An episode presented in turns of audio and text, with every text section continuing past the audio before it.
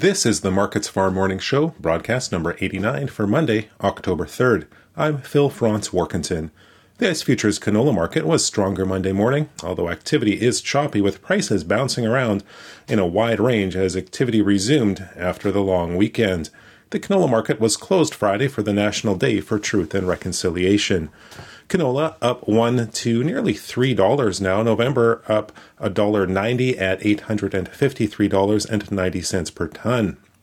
The Chicago soy complex did move lower Friday when the canola market was closed, but is showing some firmness today, and that's providing some underlying support.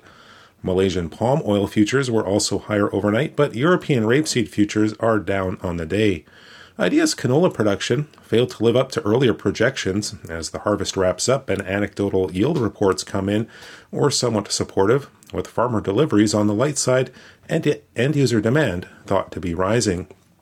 In the U.S., soybeans are higher, corn lower, and wheat mixed but mostly lower as well. Soybeans were thought to be due for a correction after dropping down sharply on Friday. The November contract it's up 4 cents now at 13.69 per bushel. The USDA announced private export sales this morning of 110,000 tons of soybeans to unknown destinations.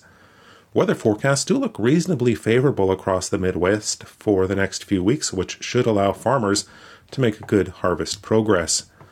Corn, it had also moved higher overnight but ran into resistance and is down in the most active months. December down a penny at 676 per bushel. The advancing U.S. harvest contributed to the softer tone, although gains in crude oil provided some support. Low water levels along the Mississippi are slowing barge movement and raising freight rates. Wheat was uh, mixed, but the bias lower. Minneapolis down four cents in the December spring wheat contract at 9.78 per bushel. Kansas City down one and a half cents in December wheat at 9.90 per bushel, and Chicago wheat it's down four cents in December at 9.17 per bushel.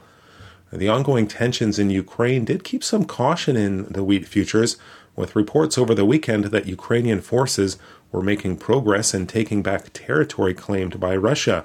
However, continued Ukrainian grain exports through the Black Sea do remain in question. Let's look at the ICE futures and U.S. markets for Monday, October 3rd.